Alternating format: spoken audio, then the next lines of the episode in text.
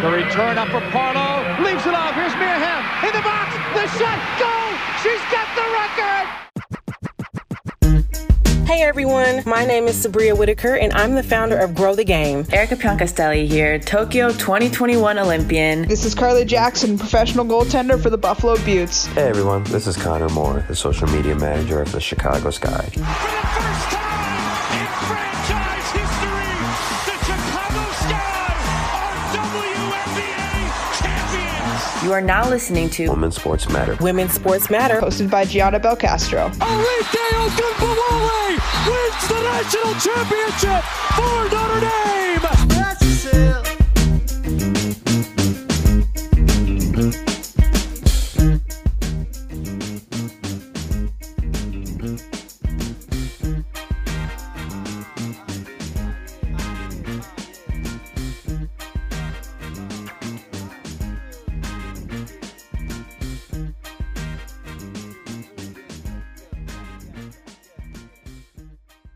Hello, everyone, and welcome to Women's Sports Matter, a podcast that is your one-stop shop for all things women's sports. Today, we're doing another interview because, of course, we are. That's basically what this podcast is now, is interview after interview after interview. And I know that's what you love about the show, and that's why you keep listening, because you don't want to hear me talk for 45 minutes. I don't want to have to hear myself talk for 45 minutes either. Editing is such a hassle. Oh, my God. But today, we've got an interview that I am super duper excited for. Would you like to introduce yourself? Hello, everyone. I'm Tatum Milazzo. I'm a defender for the Chicago Red Stars, and I'm so excited to be on the podcast today.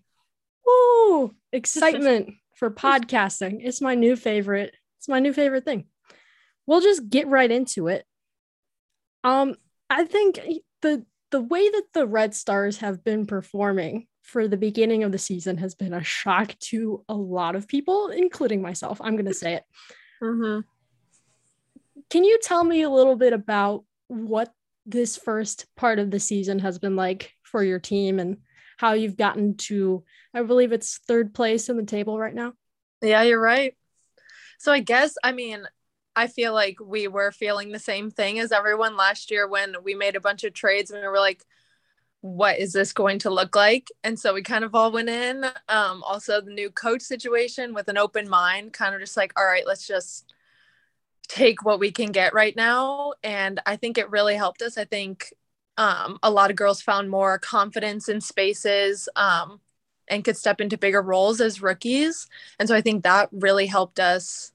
Definitely throughout the last couple of weeks, as you could see, we've needed a lot of other people to step in.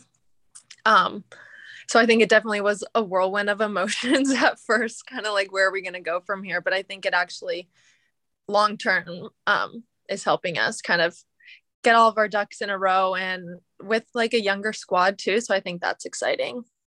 Since you bring up the younger squad, there's a lot of rookies that have been a part of the starting 11 and, you know, being some, I guess I'll use the word game changers, as people hate that word. That's why I use the quotes, being game changers as, you know, coming into the game and really like doing phenomenally. What do you think about what the rookies have done so far this season? I mean, even for myself last year as a rookie and getting playing time, I think it's so exciting for them. And I think being in that position last year, I mean, it wasn't obviously that long ago. So I think I can relate a lot to them. And it's been really helpful for them to find confidence because we need that from them. And I think they're giving us exactly what we've needed.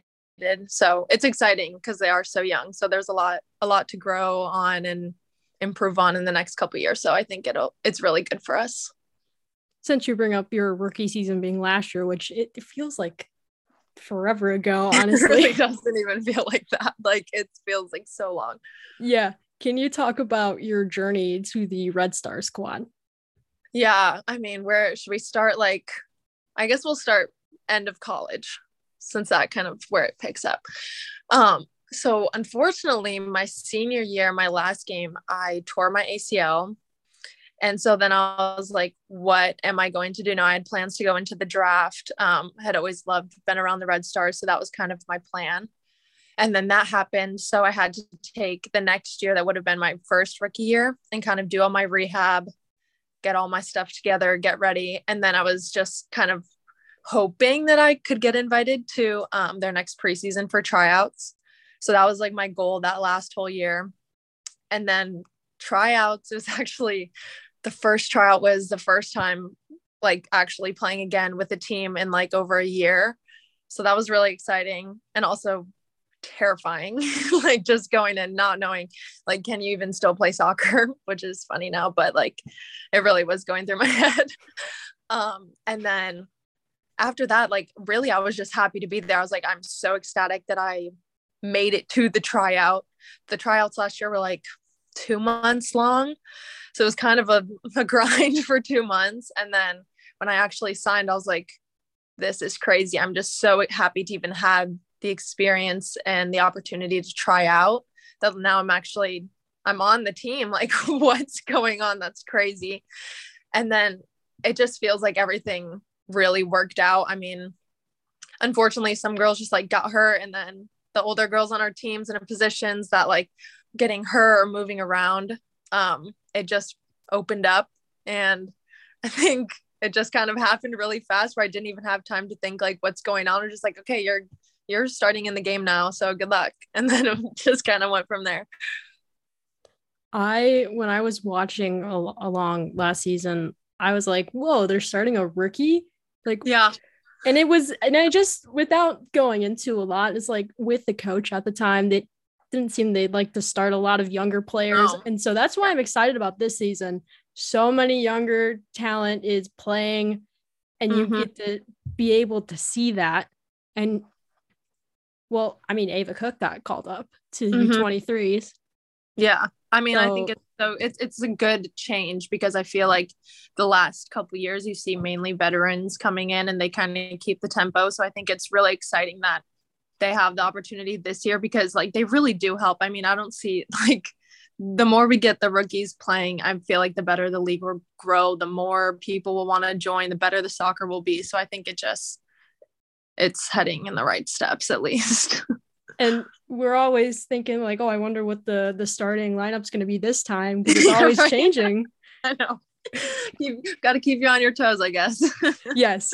Honestly, I'm like, do I even try and guess today's lineup? Right. I might as well just see what the admin on social posts, because I don't even want to try, because I know it's going to be vaguely different from what I thought it would be. Mm-hmm.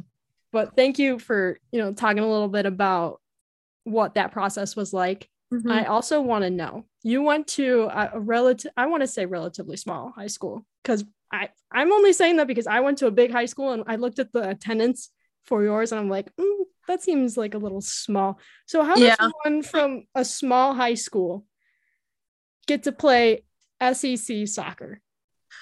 Well, so it's actually funny.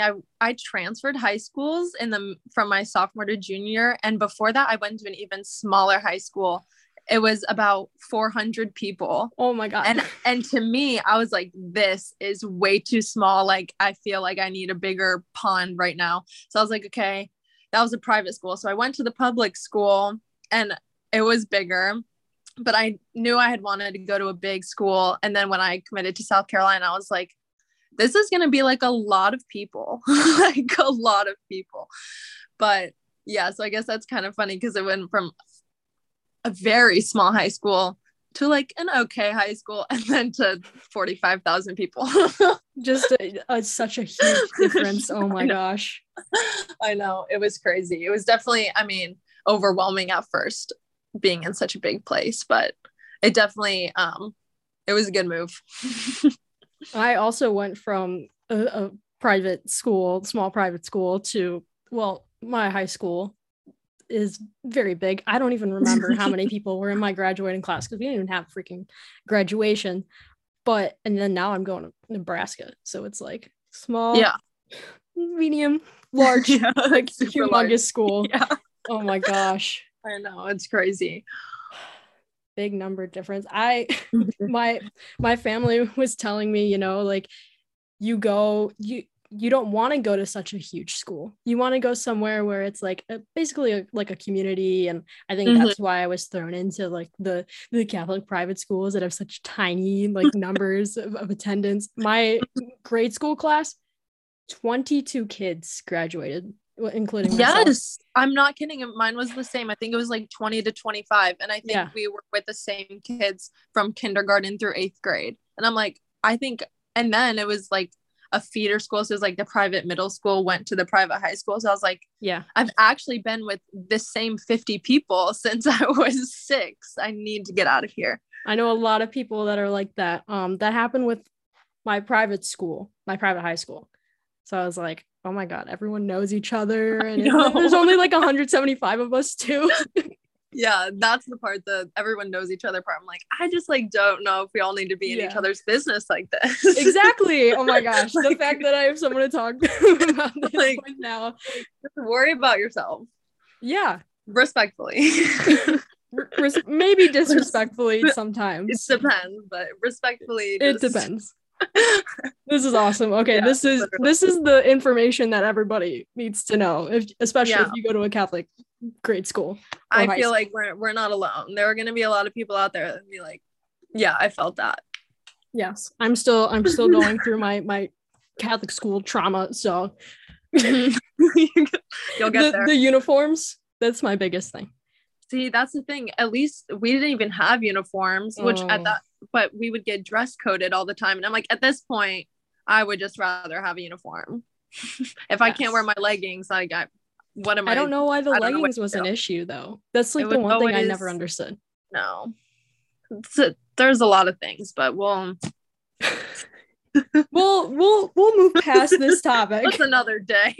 That's like a whole nother podcast episode. Yeah, we're going to need like a couple days to get through all that. It's a new podcast, honestly. Yeah.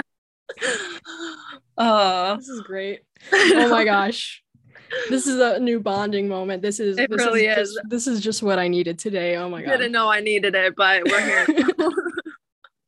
All right, so can we talk a little bit about like growing up and, you know, finding your passion for soccer? Like, how did you get into the game? Was it your first choice of sport? Did you play other ones growing up? Like, how did you decide, you know, like, soccer is my sport and it will be for a while? Yeah, so growing up, I think when I was real little, probably like it had to be 5 or 6 or 7, I'm not quite sure, but that's when I think I started playing rec soccer, like just for the neighborhood stuff. And at the same time, I think I was doing like gymnastics too, like I think, and softball. My parents were throwing me into all the town things just to get a feel for everything. And then soccer just stuck. I did play basketball till freshman year of high school. Loved playing basketball, but just, I wasn't that good. So it's like, probably we're going to stick to something. Well, it's fun to play, but this isn't long-term for you. So let's find something else. And then, played rec soccer for my Orland Park, town for a couple years, and then went to Eclipse and played at Eclipse till I graduated. And I think basketball was always fun. I guess it was like a toss-up between those two, but soccer, I think I found like still my best friends to this day were all my friends that I grew up playing with. So I think that's where it was like the relationships I had with soccer, and obviously the love for it. I mean, I just was like, I think this is what I'm going to stick with.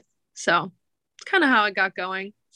Did you know in high school that you wanted, like when you first started high school, did you know that you wanted to like one day go into the NWSL, or was that something that was in the back of your mind? So it's kind of funny. The Red Stars used to train a little in Oak Brook where my Eclipse fields were. So randomly we'd see them, like pass by them. But at the time they were playing at the Benedictine University. So it was like, I think we went to 1 or 2 games, and like it was cool. Definitely like a fun experience for like just your friends to go to like a cool soccer game. It was really low key. And so I think in the beginning, I didn't really think about it as much. I was just like, I definitely want to play in college. And I think my mindset was just like, see where, if the league grows, like that would be so awesome. Like I'd love to play the Stars, like hometown, like how great. So I think in the beginning, it was just like a waiting game. I was like, I'll definitely play in college. Like, that's what I want to do. And then just to see where it went from there.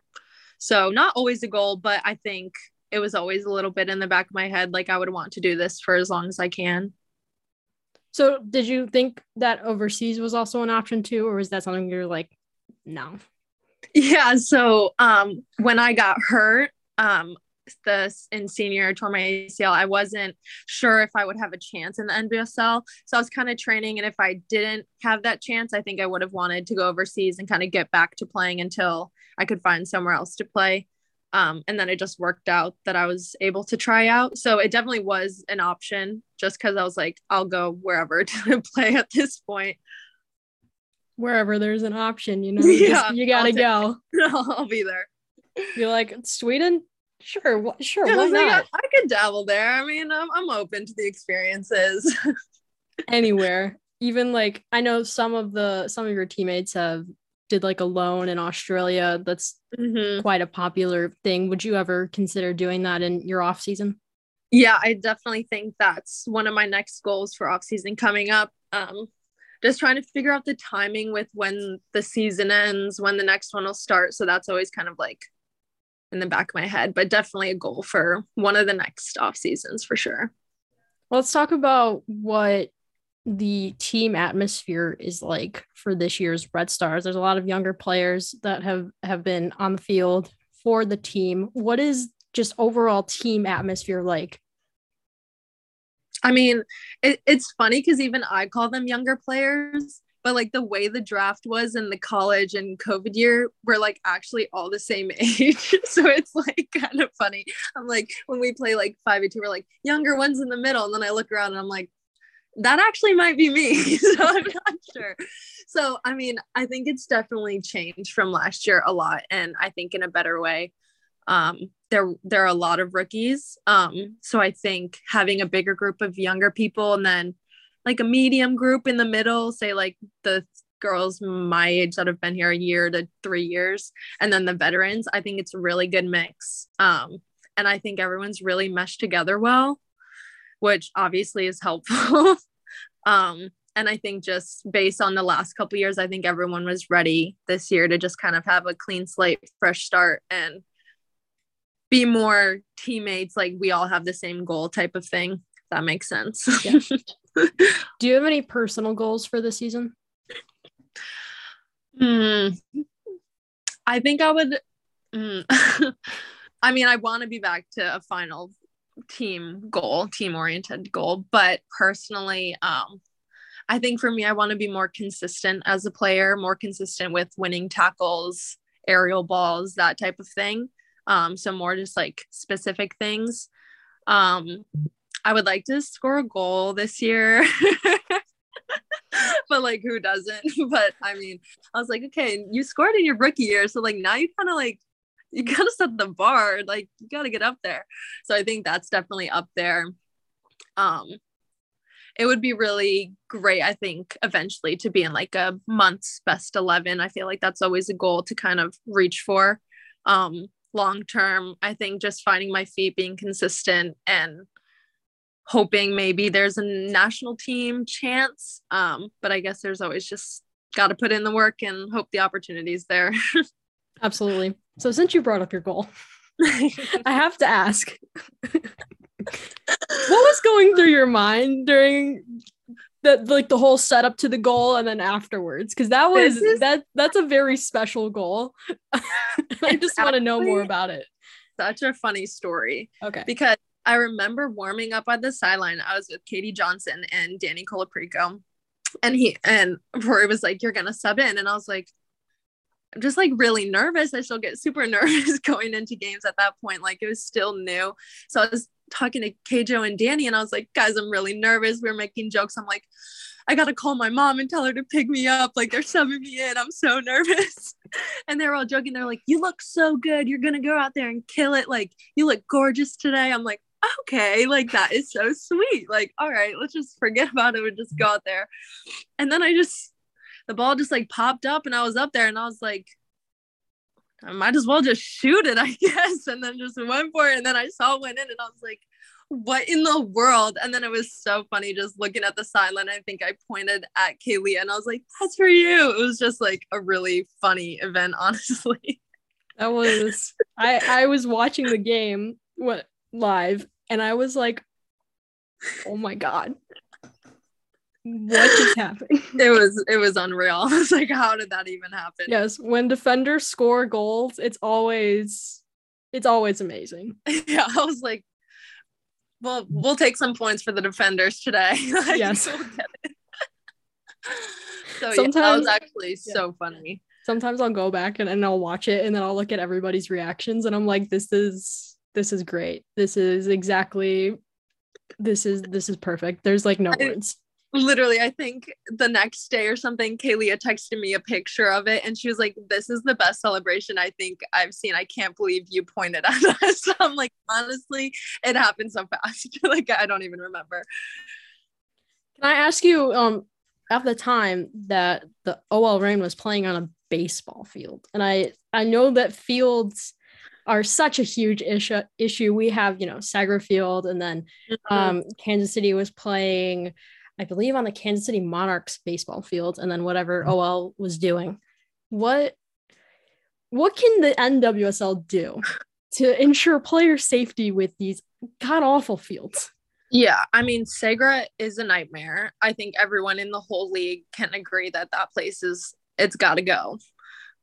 So I think it's always kind of nerve-wracking to go into those places and you're like, it's obviously not great conditions, but they're like, I don't know what the solution is. I think there may be a lot of solutions, like money, people willing to let women's sports into their space type of thing. So that would be where I would think to start. But it's just like at this point, when you're nervous as a professional to go out onto pitches with like just bad conditions, it's like, I guess we'll just do what you got to do. So what's it like playing on a baseball field? I've never got to experience that type of thing. I do work at a baseball park, and I know that the grass isn't amazing. So what is that experience like for people that don't know? I mean, for one, it's a lot smaller, which some could say is nice, less running. It's all how you look at it. Some would say it's hard to play because it's just not what you're used to. It's also weird because how the pitchers mound, so there's always like a little lump. So, I mean, it's just like it's not flat. I do remember, to be fair, I think the grass was pretty decent. So I'll give them that. Like, they had good grass, at least at in Seattle. But it's definitely just like, how do we even do this? Like, I think there was like sprinklers in the field. It's like, yes, like what's going on? Yep. I know all about that. Or I try to learn from my coworkers, like all about the park. And it's like, I look at the one that I work at and I'm like, people play soccer on a baseball field? I still don't understand how it fits, but apparently it does. I would make comments about the NWSL, but I'm going to refrain from right now. Yeah, I'm not trying to get in trouble. No one's getting fines today. Listen, nobody in the league office listens to my show, so I think you'll be good. We'll be safe for now, but who knows? We'll be fine. So we do have a really, really exciting game coming up for the Fire and Red Stars, I believe on July 30th. Yes. What are you doing on July 30th? Yeah. So July 30th, it's a doubleheader, which is super exciting. So the Fire usually is at Soldier Field to begin with. And for, I guess, those of you who don't know what Soldier Field is, it's where the Bears play. It's a massive, gorgeous stadium on the lake in the city. It is super cool. It's like in the middle of the city, so it's super busy all around. And I think that's what we're most excited about, to be where, because Bridgeview's like, we live in the city, like all the players live in the city, and then it's like Bridgeview. So it's like, it's not Chicago. So like, I'm excited. I think we're all excited to actually play a game in the city, and hopefully, I mean, I feel like with more accessibility within the city, like you're closer, hopefully we'll get more people. And then the double header with the Fire, I mean, Personally, I think it's like long overdue, but that'll be the first one, so we'll get it going. Yeah, but we're really excited. I'm pumped. I took off from work. Well, I will take off from work that day because I also work at the fire. I do 50-50 stuff. So I'm gonna I'm gonna do 50-50 and then I'm gonna go sit down. Yeah. Like, oh, bye. We're like, I did my job for the first 80 minutes of the game. I'm gonna go chill now and feel watch like the Red Stars. Yeah. I was like, I'm not working a baseball game that day. I'm gonna do it. I'm just gonna go. Yeah, I think it'll be good too, I think. And against San Diego, I mean, it'll be a good rematch because that was early on. So I think we've grown since then. So that'll be really exciting. And the Red Stars have the night game, which is pretty cool. I know. So we're hoping, I mean, tell everyone to stick around. Yes. There's another game after. You're going to want to see it. When I sell the tickets and I go through, I'm like, oh, you know, like on July 30th, there's going to be 2 soccer games. And they're like, huh? I'm like, yeah, there's going to be the Fire and the Red Stars. And the Red Stars, yeah, like the NWSL team, the NWSL team. And it's like this whole like, let me see where I lost you. Let's back it up. The Red Stars. I feel like people are not in the know in the city. That's what it seems like. Yeah, I know. Which... We're going to get on that. We need billboards. We need, you know, just overall like advertisements for everywhere. I want our faces on the sides of the buses and stuff. Like, let's go. That's what we need. We're going to come up with an ad campaign and we're going to be like, City of Chicago, you did something for when the Sky won the championship. Mm-hmm. Do something for the Red Stars too. Yeah. They have their license plates coming up. I know, that is exciting. That was exciting news.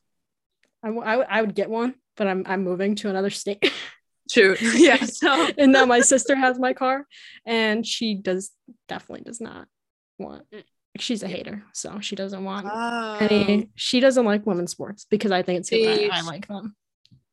Okay, it's a little competition thing. Oh, absolutely, 100%. She is. That's so funny. Relatable.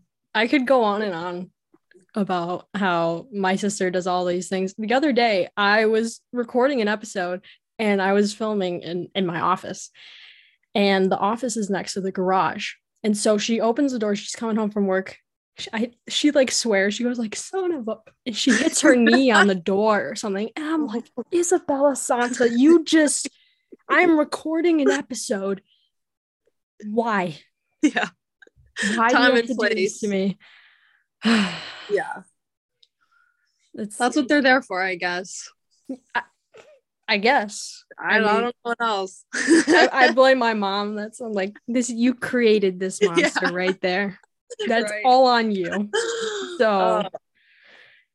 I know.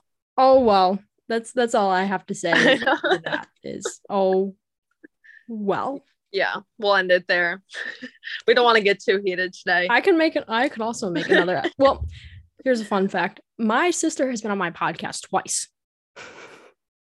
Okay. My family loves that. Me? No, I don't. Even though I was like, hey, do you want to, I need an episode. Do you want to be on my show? My family loves that stuff. She thinks it's hilarious. I think that is like really sweet, but I do understand where you're coming from. Yes. Like, it's the younger sister's thing for sure. See, I'm the older sister, so I get it.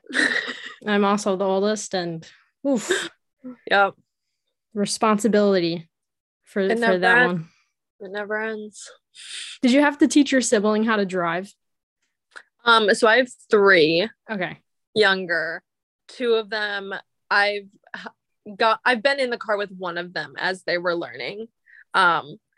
The youngest one is still too little, so probably I try to stay away from that. Honestly, I don't want to. That's the responsibility I don't want. I was like, I don't want to be in this vehicle with you. That's my thoughts exactly. Like, you can ask one of your parents. I'm not doing it. I went driving with my sister once, and I was like, I can't do it. No, it's terrifying. It's just, I feel like old because my sister just turned 16 and we're like 4 years apart. And I'm like, oh, so she can drive now? Yeah. She's driving my car. Right. I don't want any part of it. No, make it make sense, but I don't want to be involved. Oh, wow. All right. So it is the summertime, right? Well, officially 6 days ago, it is the summertime.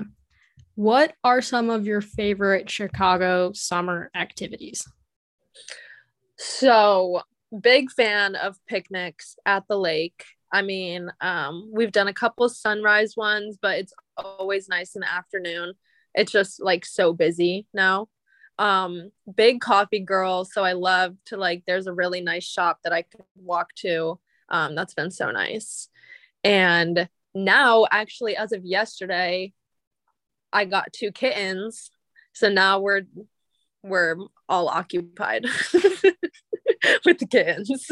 Even more busier than before. Yes, we're like, I don't know what we'll be doing this summer, but I think the kittens will be involved. What are the kittens' names?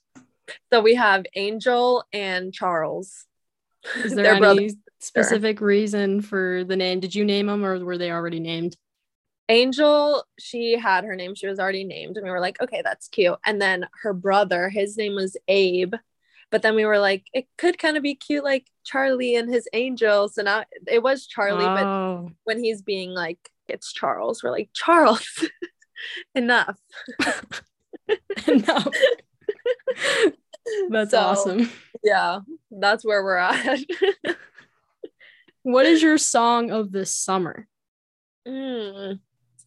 Song of the summer. I'm a big Dua Lipa stan. Also big Doja Cat stan. So honestly, I'd be like anywhere between those two. No specific songs, just artists. Let me look at what did I play next? I would say I really like the song Vegas by Doja Cat right now for the Elvis movie. I have not heard that song yet, but I will listen. I've heard it on TikTok, actually. You can cut that out. Don't let the people know I'm big on TikTok. What else? Ooh, I think Someday by Kygo's also up there. I'd say probably those two are my top two right now. Okay. Yeah. But that's honestly, yeah. I'm not a big, like I don't really have a favorite, like anything. I'm very, like, I'll pick a few and right, like how are we feeling today type of thing. This emotion and this emotion. Yeah, so maybe five emotions. Playlists. Exactly. Yeah. So can't just pick one.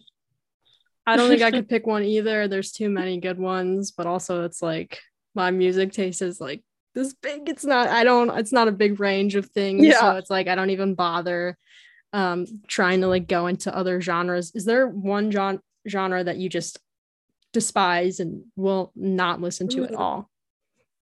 Despise. So I guess growing up, I didn't listen to country a lot. Then I went to South Carolina and I guess I enjoyed it more. So I feel like there's a lot of people that are like love hate on the country music, but I'm on team. I like country music. Honestly, I don't hate anything, I don't think. I'm a hater of country music. Yeah, see? I was like, it's either love or hate. You're on I feel like it's just not for me. I think there's like a comedic bit about it where it's like they only talk about a few things. It's the trucks, like their dog, drinking, and then their woman. So yep. Exactly. I would say there's probably like, I don't think I couldn't tell you the last time I like threw on a country playlist, but maybe there's randomly a day in the month that I'm like, let's turn on a country song. Today's the country day, and that's the only one. It's feeling country. So gotta fit the vibe. You got a country hat and cowboy boots to go with. I do have the cowboy boots. Okay. And I actually do have a cowboy hat in my car. I think that was for a costume, but I was like, you just never know. So I think I just kept it in my car. It's always necessary, especially if it's like really sunny out. You can just throw it on and be like, well, don't have to put sunscreen on my face. It will cover like, everything. Exactly. And I also like, it's funny. You can wear it ironically and unironically. Yes. Like, I'm wearing a cowgirl hat, like type of thing where it's like, okay, that fits the outfit. I don't know. I think it could go either way. And that's pretty fun. That's awesome. All I can think of is like the gigantic cowboy hats. That's my work sells those. They're like navy and they're like a, I don't know the material of it. It's not like a real hat. It's like not a styrofoam, but it's like a foamy type thing. Yeah. Yeah. Yeah. I feel like I know what you're talking about. It is huge and people wear them. And I'm like, okay, when are you going to wear that again though? Yeah. Right. It's going to sit your house for years and years. Right. Yeah. Before we get back into today's episode, let's learn about what's going on this week in the world of women's sports betting. Take it away, Derek. Hello, and thank you for listening to the Women's Sports Matter podcast. I'm Derek Helling, and I am here on behalf of BetHer.com. I am here, though, to talk to you about point totals and how to bet on them. Have you ever looked at the markets on a WNBA game and seen a number like 170.5 there and wondered what that was all about? Well, that's the sportsbook's total for that game. Essentially, the sportsbook is guessing that the final score from that contest will add up to that number. It isn't how many points one or the other teams will score. It's the total final score of the game from both teams. For example, if the final score of the game was 72-70, then the total from that game would be 142 because 72 plus 70 is 142. So you can bet that the actual total from the game will either go over or under that number. You can't bet both sides at the same sportsbook, but if you've got access to more than one sports betting app where you live, you can bet one side at one book and one side at the other. That's totally legal. So to win your bet, all you have to do is guess correctly on either the over or the under. If you guess wrong, the sportsbook keeps your money. So you might be wondering what that half a point is about, since you obviously can't score half a point in basketball. That's called a hook. And its purpose is to ensure that either you or the sportsbook wins the bet. So if 170.5 was the number for a game, and you bet the over, you would need the total to add up to at least 171 to win. If you bet the under, you would need the total to add up to 170 or less to win. Many lines will feature a hook, but it isn't always there. Sportsbooks offer totals in a variety of different ways, including on quarters and halves, on goals, on corners, on cards in some jurisdictions. There are also totals for individual sports, like golf and tennis, on things like birdies and games won during tournaments. So now that you understand how these markets work, let's take a look at some of the events that you might want to check out some totals on this week. The Professional Fighters League puts its women's lightweight class on the mat, so to speak, this week. Saturday, July 2nd, starting at 8 p.m. Eastern, ESPN will have a live broadcast, and markets are available for the bouts right now. The U.S. women's national team also has a friendly this week against Haiti. They play that in Mexico on Independence Day, July 4th. Check sportsbooks that morning for markets. Wimbledon is back in action for 2022 with first round matches happening right now. Futures and match markets are available as I speak. The NWSL gets back into action this Friday with at least one match on Friday, Saturday, Sunday. And the WNBA has games every day this week, at least one. Check your favorite sports betting apps the mornings of those events for markets. I want to remind you that previews of all these events and a lot more information on how to bet on women's sports legally and safely in Canada and the US It's available for free at BetHer.com. That's BET-HER.com. We just took a nice little break because we hate Zoom charging us to you know, have a full 1 hour conversation. Right. And Tatum manifested something. Tatum is a part of the best 11 of the month from the NWSL. So this is a Women's Sports Matter exclusive. Tell me how you're feeling about this. I mean, I think it's really funny right now that we were talking about the goals, and then, I mean, now should we just thank Zoom? It could be a little positive. Thank you, Zoom, for making us. Yeah, thank you, Zoom. We could check the internet really fast, and here we are. I mean, I think it's exciting. I mean, that was one of my goals that I had wanted. And I felt like, especially after last month, I was like, yeah, I feel like I definitely want like to strive for something. I mean, it's always good to be a part of something like that. I mean, it feels great because the people in the league are amazing. So, I mean, should I read the paragraph? Oh my God. We'll do a little highlight of what yeah, you can do a summary. It says here that you registered a reliable 83% passing accuracy. Whoa, out of Chicago's defensive half to help the Red Stars to an unbeaten month of play. I mean, go Red Stars. Go Red Stars. All right, we just need everything else that we talked about to happen. And I know. Should we just have a quick manifestation period? Like, everyone listening, just think of your manifestations. It'll come to you. I am manifesting a drive to Nebraska that is less than 8 hours. I will also manifest that for you because that's tough. It won't happen. I'm telling you right now, it will definitely not happen. When do you have to make that drive? So I work the day before I have to leave. So I'll be working a night game at the Cougars. That's on August 17th. And then the day after that, I have to move in. So, oh my gosh. I did it to myself, essentially. But hey, you do what you gotta do sometimes. It'll either be really great or a really good story eventually. it's gonna be bad, but my mom's like, why do we have to go to Nebraska? You should have picked Mizzou. And I'm like, well, I mean, there was other options. Those other options didn't work out. So now we're stuck with Nebraska. I don't have any negative things to say about Nebraska yet, but yeah, I feel like I think I've driven through Nebraska, so hey, no bad vibes toward Nebraska. It's gonna be a very boring drive, that I know. Yeah, that's true. All corn.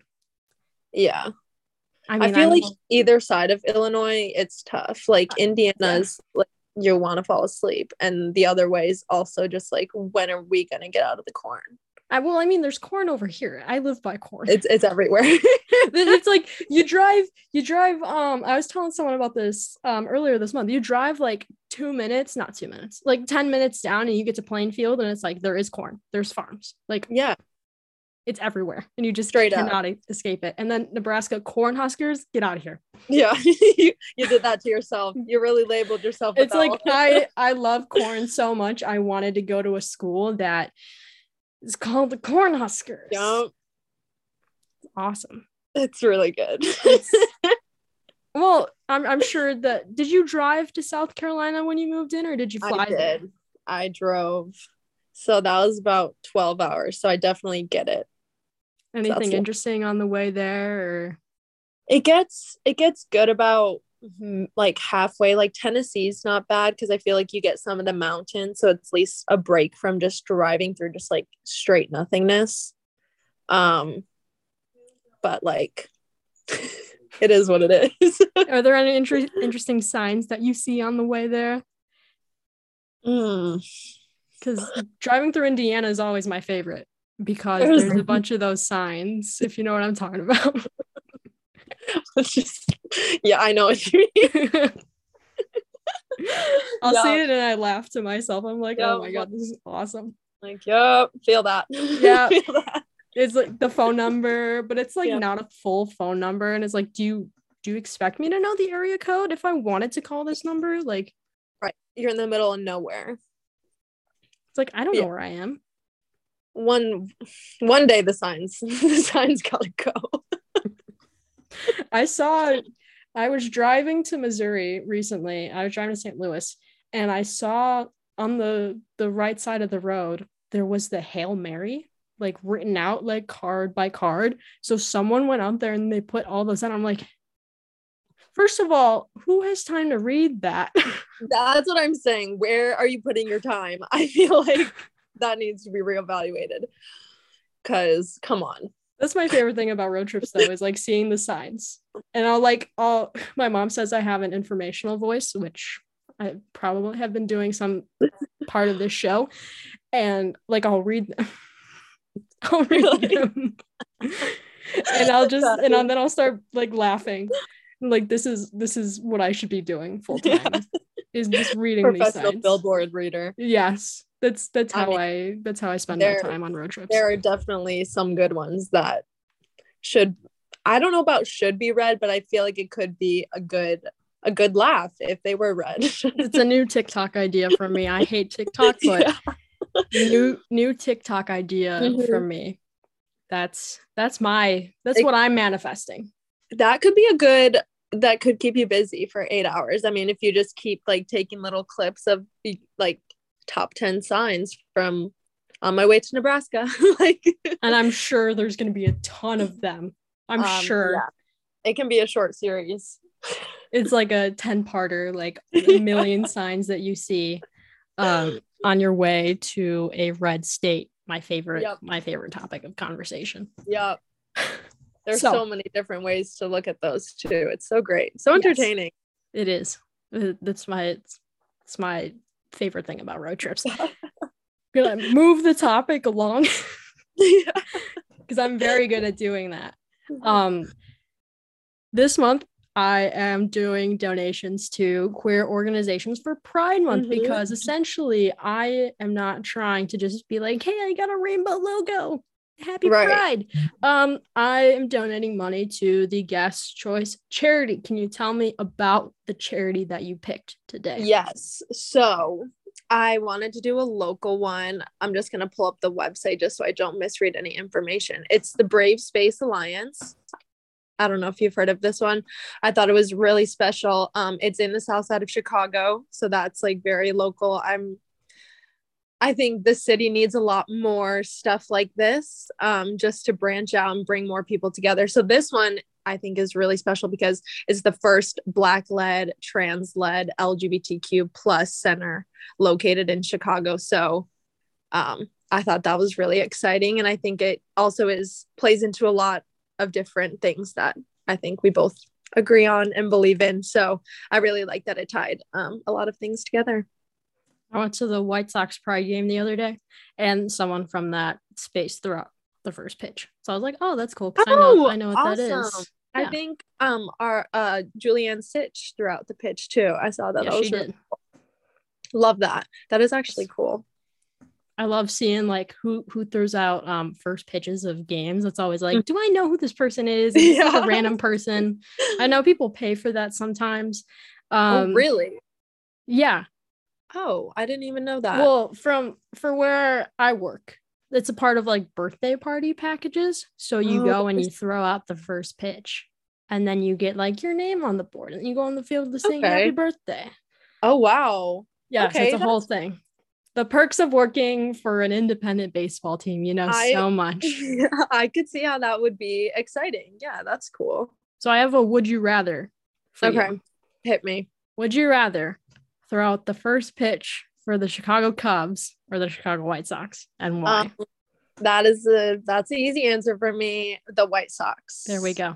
I grew up in the southeastern suburbs of the city, and always a White Sox fan. I still vividly remember 2005. I was in my grandparents' basement watching the World Series, and I was like, also AJ Przinsky was my favorite player. Shout out! I don't know if he's listening.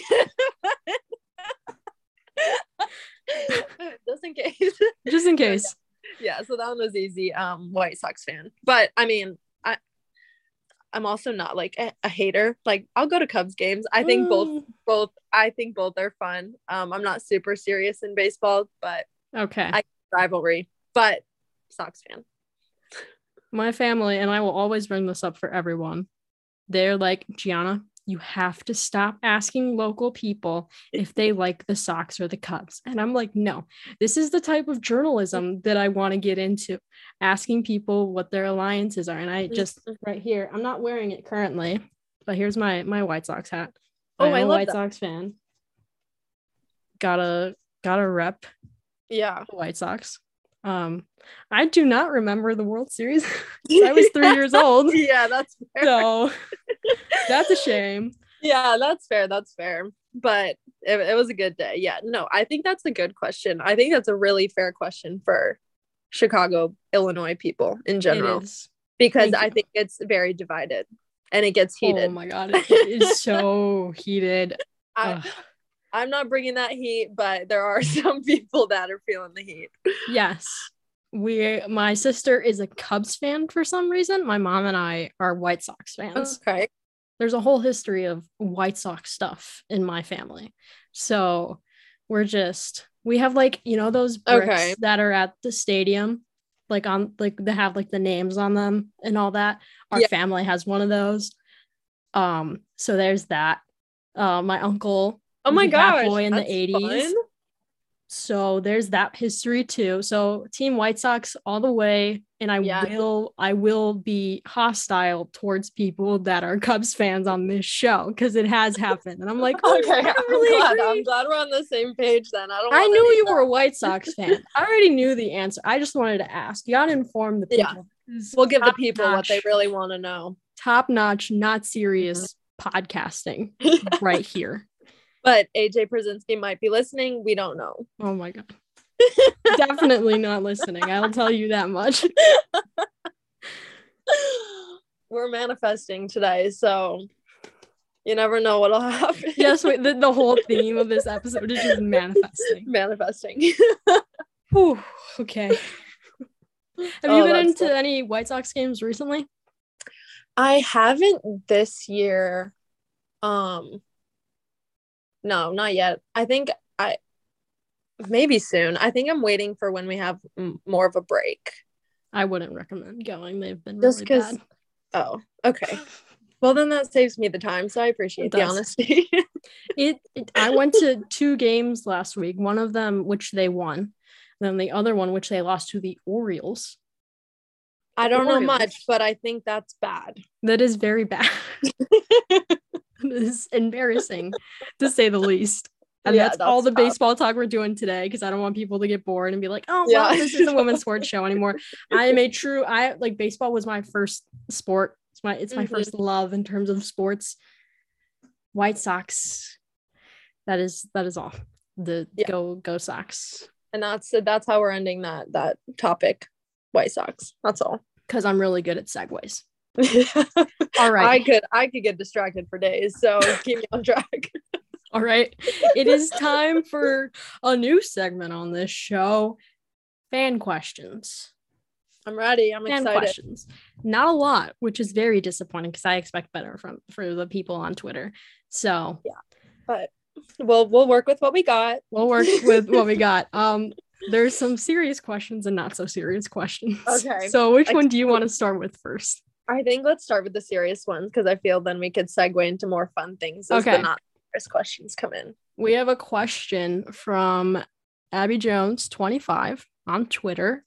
Okay. What was it like to step up into a significant role your rookie season? And then after that, it says, has this experience helped with adjusting to all the changes, in parentheses, injuries, moves in Chicago this year? Yes. Okay. So the beginning, what was it like? It was scary. Like, it was very scary. I think just coming off of an injury, I didn't know where I would stand playing against like the best people in the country and the world in some places. Like, it was a really big change. But I think it also made me grow a lot and kind of find out my strengths and my weaknesses and be more honest and realistic with myself for something. So I think that was one of the biggest things that I took from that. It's like the confidence, just going and like not really knowing anything, and then getting the opportunity was really great. So I think learning the confidence and just the play of the game was really helpful. The second part, I think, as I said earlier, the rookies, like we're like the same age. So I think it also does help, because having the whatever 8 games last season and even playing in a final, like really does have that much experience on you. I mean, I definitely learned so much more than I thought I would have going into it. And so I think when the rookies are getting this play time and they're starting and subbing in, it's helpful to have people in your corner on your side that were there 6 months ago. Like, so I think it definitely made me feel more confident on the field, but also confident to go to other younger people and give advice and help and guide them. So I think it was a good experience to help me relate to other people, and I think kind of grow into what I want my role to be on this team. I think that was a really long answer, but I think that's good answer. That was the question. Yes. There we go. There's the answer to that one. Okay, cool. Thank you, Abby Jones. A lot of people have asked this one, so there's not really one to like tie it down to who asked.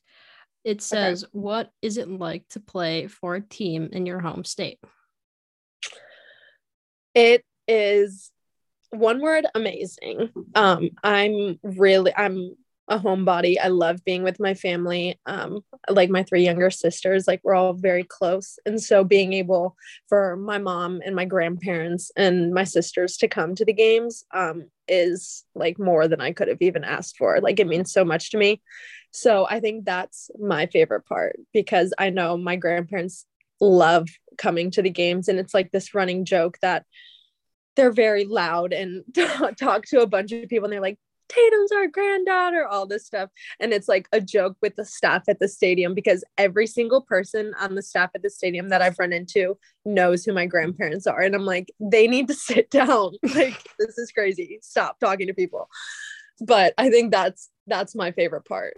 Just being like growing up here, just kind of, and also seeing, I guess I've never really thought about this, but seeing where the Red Stars started at Benedictine and being a fan there and being like, I don't know where this could go, to now being on the team, we're in a stadium. And I think we're really pushing limits now and like trying to really break those ceilings to grow the game.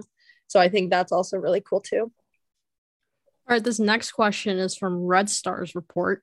And he asked, could you talk about Alyssa Nair's vocal leadership and how much more comfortable it is for a defender to have best goalkeeper in the world behind you and keeping you organized? I mean, I don't know how much more comfortable you could get with her behind you. Like, her experience, the stuff she says is so helpful. And it's the little things too. It's like, you make a good tackle, you stop a ball, and she's right behind you saying like, that was great, T, like, great job, great header. And it's like, to me, it's the little things that really like you say to your teammates that are just like the little reassurance or like that type of thing. And that has like meant the world to me this year, because just like a new formation, kind of playing differently with only 3 of us back there. I mean, it is stressful sometimes, and you're not sure like if you're making the right decision on plays and stuff. And so it's been so helpful to have her back there.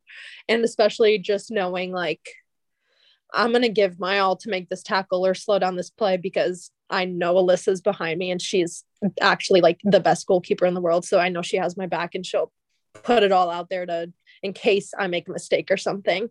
So that is also really helpful, knowing like I'm not stranded out here. Like, she's got my back behind me type thing. Absolutely. All right. So my great friend, Thomas Costello, has asked 3 questions. Okay. One of them is, I guess, a serious question. Then the two other ones are the fun ones. So we're going to go with the serious ones, and then we're going to work our way back up to the top with the fun questions. Okay. So this question is, who is the toughest opposing player in the NWSL? I think personally, the ones I've gone one-on-one with.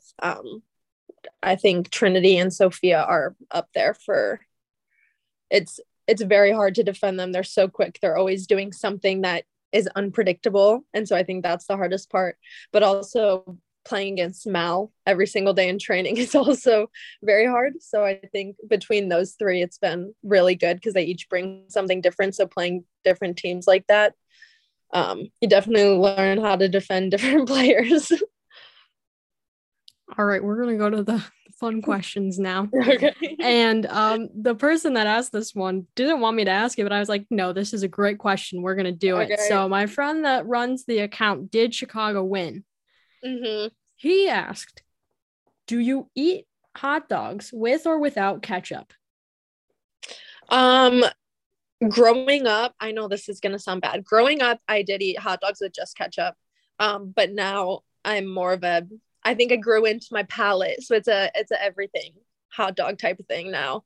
I think I had to mature a little bit and do the mustard, the onions, the relish, that type of thing. So that's where we're at now. Yeah, I still only put ketchup on hot dogs. I mean, I don't get the problem with it, but some people are just a huge problem for no reason. Literally no reason. And I still don't know how this came up. Like where did this begin? I get yelled at family functions for doing it. Do you know the Chicago Dogs, the minor league or independent team? Their whole thing is like no ketchup, and they're villain for people that don't know. They have two mascots. Well, technically they have three, but the third one's fake. The two mascots are the mustard bottle and the ketchup bottle, and the mustard bottle is, you know, a good guy, and the ketchup bottle is like, he's got like a trench coat on and he's like a evil looking face. Yeah. Yeah. Wait, that's funny. So they are pet ketchup haters. And we were at the game the other day and my mom was like, they gave me ketchup for my hot dog. And I was like, that breaks everything. That ruins everything. Like, you gotta stay with your theme. Stick to the theme. Their whole thing is like hashtag no ketchup. And I'm like, okay. Yeah. You guys, so you're liars now. Yeah, they are liars, and I'm glad we can call them out here. The hard-hitting journalism that Women's Sports Matter really needs today. We're actually hitting all the good topics today, so it's really great. All right, this next question is from Thomas Costello. The final two questions are from him. Okay. Who is the funniest teammate? I'm gonna say Bianca. I think she is hilarious. She's very, speaks her mind. Love to hear what that girl's thinking. She's hilarious and just always in a good mood. So it's a good time to be around her. Or I would say Kayla Sharples, but I've spent a lot of time with Kayla, so I think her humor is funny to me. Yeah. And the final fan question is favorite non-soccer related hobby? I don't know if this is a hobby. I love painting nails. I love doing my nails. I have like these design things. I don't know if that's like a weird hobby, but I do enjoy and I do take a lot of time throughout my week painting my nails. So I don't know that. I like painting too. I like artistic things. I'd say probably those two, or reading, but it's got to be, lately I've been into the rom-com books. I'm like, sometimes I pick them up and I'm like, does this seem like immature because it's a rom-com? And I'm like, no, like it's an easy read, it's fine. Like, don't let anyone tell you differently. Do you listen to audiobooks at all? I actually listened, it depends if I'm like driving a lot. I think the last one I listened to was the Matthew McConaughey one. I don't know if you've listened to that, Greenlight. No. Yeah. I don't really listen to audiobooks. Yeah, that's maybe in 8 hours. Well, I gotta fill up my time somehow. Yeah, but honestly, not a huge audio. It really just depends if I'm driving a lot, and I've already listened to my my 20 songs that I listen to every day. So yeah. All right. That was the fan questions. I don't know if I'll do that again. We'll see. We love fan questions. Fan questions are awesome. All right. So back to a few questions from me. Then we're going to do a lightning round. And then this podcast is over. All right. So in the beginning of the season, I believe Challenge Cup, you had these wonderful highlights. I want to know the story behind that because they looked really freaking cool. Yeah, so I had been wanting, my favorite color is pink, like just pink everything. And then I was like, I'd been wanting to do just like the front strips hot pink for a while. And I was like, honestly, like, why not? Like, you play soccer, like you can do whatever you want to your hair. Like, who cares? And so finally I just went and did it. And I was like, I'll just do it for like a short little Challenge Cup thing. And I'm so glad I did. I loved it for the time. It was so different and cool. And, yeah, I love the hot pink hair. It was really cool. Thank you. I appreciate that. My next question for you is game day fits. How do you come up with your outfits? Is there like, do you like plan them out in a week in advance? Like, oh my gosh, I had the perfect fit ready for this game. Here it is. I'm not going to touch it until game day. How do you come up with game day fits? I wish I was that organized about it. I feel like that would be nice, but usually it's like day of, we're trying on 20 outfits, what looks the best. So it's really just like spur of the moment type thing. I think there was one game day where like I happened to go shopping the day before and I was like, oh, I could buy a game day outfit. But usually we're just trying to throw together what we have, and it's been working so far. So I don't think I'll change it. All the teams in the league have awesome fits. I can't pick a favorite. It's like they're all phenomenal. I wish I could dress as well as everyone else can, because it's like I don't know how they do it. So I always gotta ask. It is really fun. It's really interesting to look at the other outfits. I'm like, oh, that one's really good. Oh, that's a good idea. So honestly, I'd say the fits are elite right now. All right. It is time for the lightning round, which apparently I should stop calling the lightning round because people take too long to answer the questions. Again, according to my family, I like throwing my family under the bus because they always critique me and I'm like, it's not that serious. It's just a fun time. It's a show. It's for fun.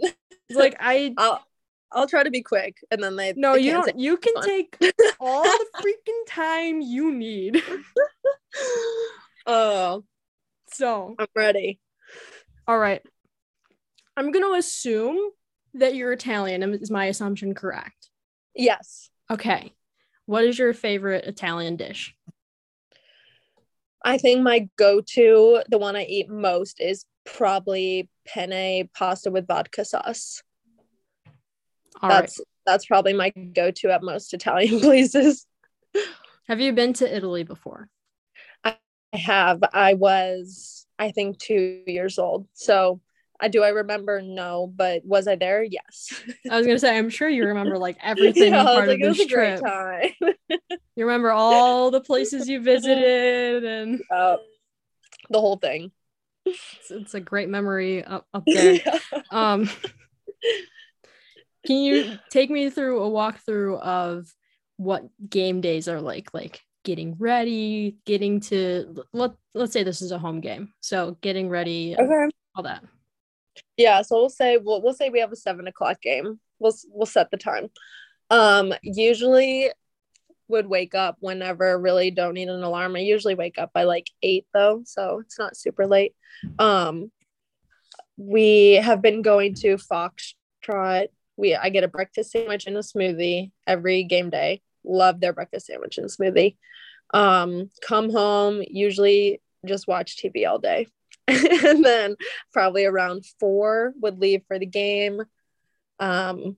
You know how this traffic is crazy. So probably give myself an hour and a half to get there to be safe.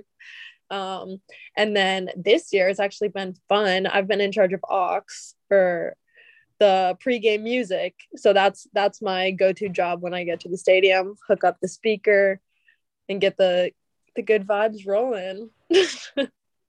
All right, Who has the worst music taste on your team? I can't say that I know everyone's music taste, because honestly, when we're in there, I think I just put on my music. So I don't know if I've ever heard anyone else's music. So I don't want to shade anyone without knowing, but I'm going to leave that one up in the air. And if I've ever figured out an answer, I'll let you know. Okay. Again, hard-hitting journalism on Women's Sports Matter. Everyone needs to know. I'll get down. Yeah. Get down to the bottom. All right, finally, what is your favorite holiday? This year, my birthday was on Easter, so that would have probably been my favorite holiday. But probably Christmas. I think that's the main holiday where all my sisters and all my family's home. Like all the other holidays, it's like kind of hit or miss. But Christmas, when everyone's together, I'd say, except that last Christmas I had COVID, so I couldn't even go see my family on Christmas. But other than that, probably Christmas. All right. Christmas is always a fun time. My family actually, for the first time in a few years, got together last Christmas. So it was fun to see all of them. That is nice. Yeah. It's a wonderful time with my family. Fun. Yeah. All right. Christmas, amazing. Everything about it. The lights. My favorite thing is the lights. That's all I care about, honestly. Beautiful. I'll go on like the trolleys and you go through like, well, at least around here, the neighborhoods. People go all out in like Aurora and Naperville. I'm like, Jesus. Yes. And the houses that like, at least from in the suburbs, in my town, it's like the houses that connect to like a radio station. And so when you drive by in your car, the music is going. And I was like, this is intense and I'm scared, but I respect it. All right. Now is time. This is a new thing I'm doing at the end of my shows. It's the shout out time. You can shout out anyone you want. Go ahead. Ooh, I'm going to shout out two people. I'm going to shout out my bestie girl, Ella Stevens, shout out. And I'm also going to shout out my roommate, Kayla Sharples, because she's getting her ACL surgery this week. And so everyone send her good vibes and a happy, healthy recovery because she's going to kill it. So sorry, I don't know if I had to pick one, but I gave you two. Shout outs. Anything works here. Shout out. You get a shout out. Exactly. That's how it goes here. I love it. That's fine. All right. Now it is time for you to tell people where they can follow you on social or where you can go watch the Red Stars play, I guess, too. Yeah. But I guess it's kind of, I'm not super positive where our game is being streamed this weekend. It's always changing. You never know. But we are going to be in New Jersey, New York this weekend, playing Gotham. So that'll be exciting. Everyone tune in. You can follow me on Instagram and Twitter. It's just Tatum Milazzo. Keep it simple. Very simple. That's it. All right. Now it's time for my end of episode spiel. I'm going to try and make it quick, but it's really the worst part of each episode. I'm ready to hear it.